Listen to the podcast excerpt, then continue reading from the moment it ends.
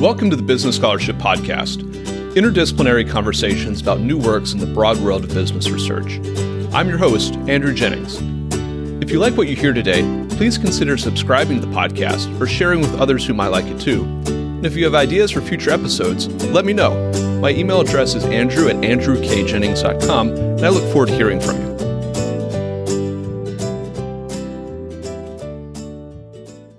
Our guest today is Verity Winship, professor of law at the University of Illinois, will be discussing a recent article, Enforcement Networks, which was recently published in the Yale Journal on Regulation. I'll add a link to the article in the show notes for today's episode. Verity, welcome to the Business Scholarship Podcast. Thank you so much for having me. Um, let me give you a sense of the piece uh, up front and then we can get into it. In the article, I used techniques from computer and information science to investigate how governmental agencies coordinate when they bring enforcement actions. And so the study focuses on what you could think of as civil white collar actions. And it takes advantage of the SEC's practice of thanking agencies that helped them and then maps the network of acknowledgments as a way of getting at the patterns of informal coordination that you wouldn't be able to see otherwise.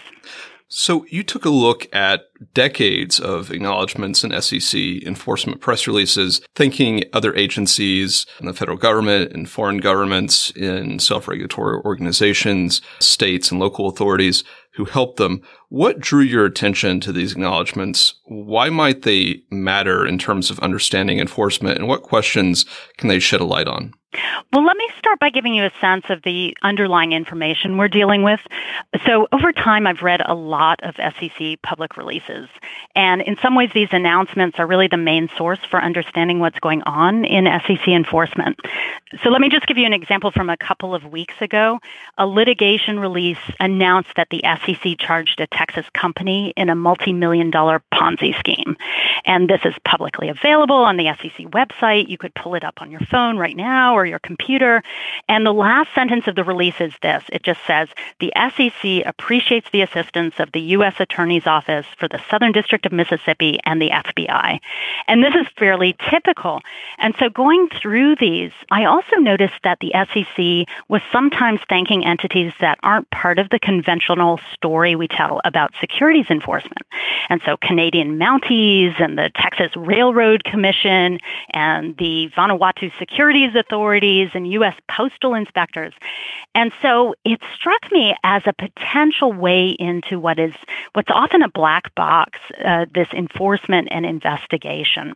And so that's the underlying source. And the most direct thing it can tell us about is about what actors the SEC acknowledges, right? What who's who's thanked. But some underlying interaction has led to this acknowledgement. So these are also acting as a proxy for the underlying coordination uh, for this enforcement network. And so, in general, I think of this as a first step and, and one that can feed a number of different literatures of giving this sense of the network overall. So before we get into some of the empirical work that you've done and, and your findings, what do we already know about the nature of the SEC's cooperation and coordination with other agencies as just a general matter? Well, over time, uh, how much the agency has emphasized the importance of coordination has varied.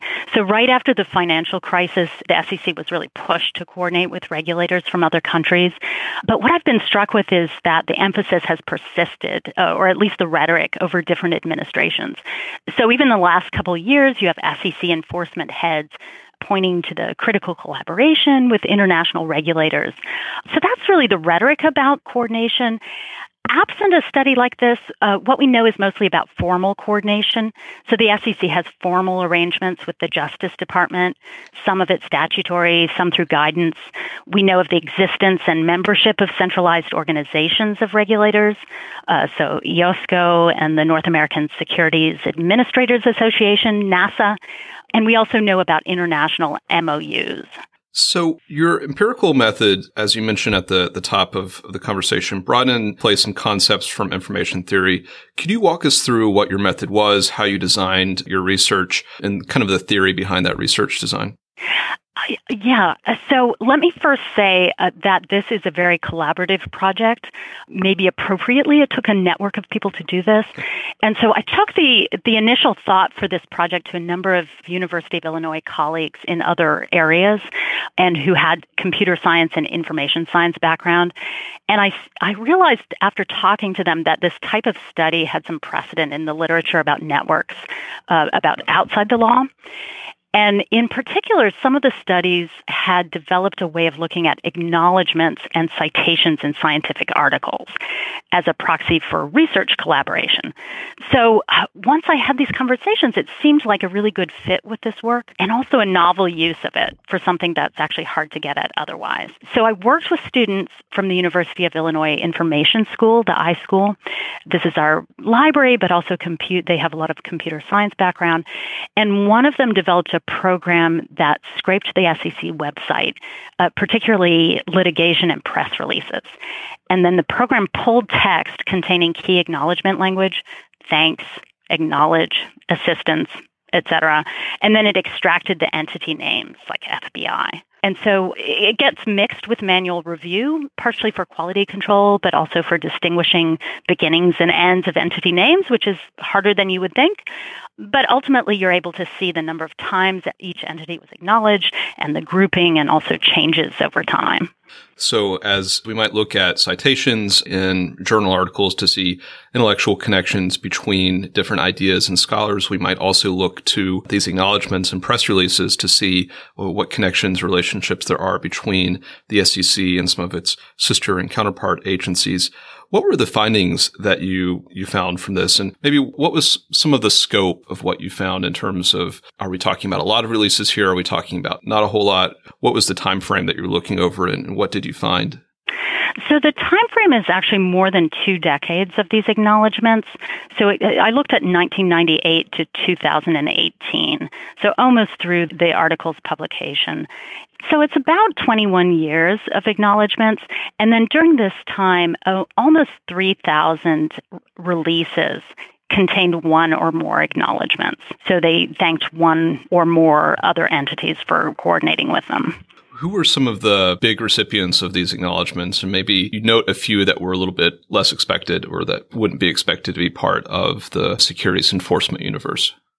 Yeah, so one of the findings, you had asked about the findings, and one is just that there's a large and diverse number of entities, so almost 500 unique entities. And they really vary. They're U.S. state and federal and international and small town police departments. There's a wide variation. Uh, but another piece of this pattern is there are some repeat players. And so the three top of the list, thanked over and over, are the U.S. attorney's offices FBI, and then FINRA. And in some ways, these are the ones you would expect to see as repeat players, as repeatedly interacting with the SEC. What's somewhat more surprising is that other than that, there were really entities or regulators or sometimes police departments that interacted one time or a couple of times with the SEC. And so you have a lot of really two different populations coming up these repeat players and then these one time uh, interactions. And what implications might some of these relationships hold, or, or, what stories might we cast upon some of these findings in terms of who's getting acknowledged and, and how often, or, and whether they're repeat players? One of the things to take away from this, and in some ways this is the smaller thing, is about enforcement priorities, is if you want coordination, you're dealing with two different populations and really need different strategies for this. And so you may end up with formalized relationships with the FBI or with FINRA, we, we actually have quite a bit of statutory and, and regulatory structure for that type of thing. But you also have to deal and structure your information flow in some way for these one time entities. And so, how are you going to get information from them? That, in some ways, is reaching out to the regional offices, or it's reaching out to the states, or it is enhancing the other ways of getting information or having some sort of coordination with these people who just aren't repeat players. They don't come back all the time. So whistleblowers or tips or referrals, that type of model may work better for those one-time interactions. You mentioned that at the top that you hope that this piece will kind of spur a new literature. What new questions did working on this article raise for you, and what extensions uh, do you see as a potential for this article? Yeah, so I think there's some direct applications of the, a method like this. So the SEC, uh, you could build out a picture of the internal workings of the SEC easily with something like this, because these also acknowledge who worked on a particular matter or who litigated. So that's just a direct application. You could look at other agencies. Justice Department press releases also thank people. And so you could do something very directly related. Much more broadly, I think there's sort of an underpinning for other scholars. So there are questions in here about what it might mean for administrative law there's even a literature of gratitude studies that what's organizational gratitude? what does it why why is the SEC thanking these organizations? But the two questions that are more in my core area of interest are really about the actors that got overlooked in the literature and that come up in this description. And then this perennial question about overlapping enforcement and the extent to which we have multiple enforcers for a single action and the extent to which that is a problem or positive. And we really don't have a good picture of this. I think it comes up when we talk about overlapping criminal and civil actions for the same activity, mm-hmm. but we really don't know how much of it uh, there is out there this piece, although it doesn't answer it, it provides this unusual starting point for answering these questions by providing information about the overlap. Verity, do you have any findings from the study that give us any sense of whether the SEC is coordinating, cooperating more with partners or whether it's doing less of that over time? And maybe does this raise any questions about how we think about enforcement in domestic or local or regional or international contexts? Well, uh, on the first issue about whether we see increasing coordination, the results are really consistent with an increasingly interwoven system.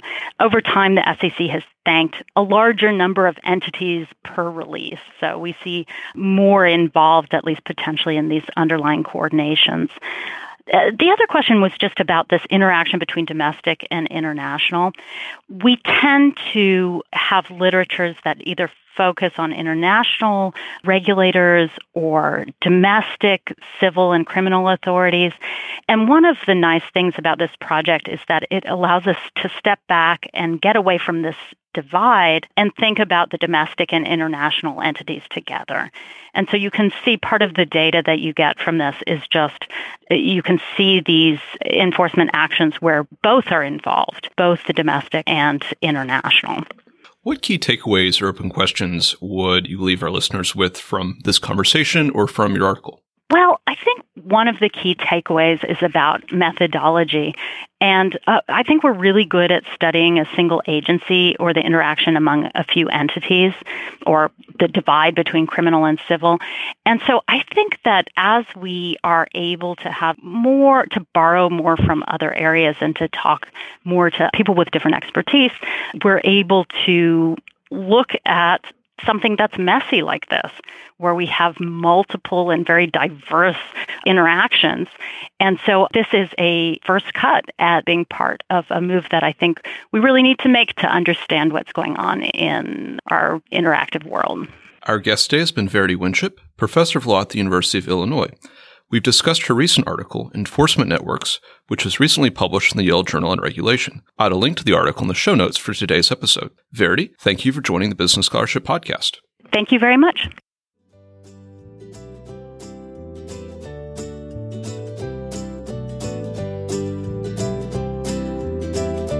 Thank you for listening to another episode of the Business Scholarship Podcast. If you like what you heard, please consider subscribing to the podcast or leaving a rating on your favorite podcast app, or let other people know about it too. If you have suggestions for future episodes, please let me know. My email address is andrew at andrewkjennings.com, and I look forward to hearing from you. Until the next time, I'm your host, Andrew Jennings.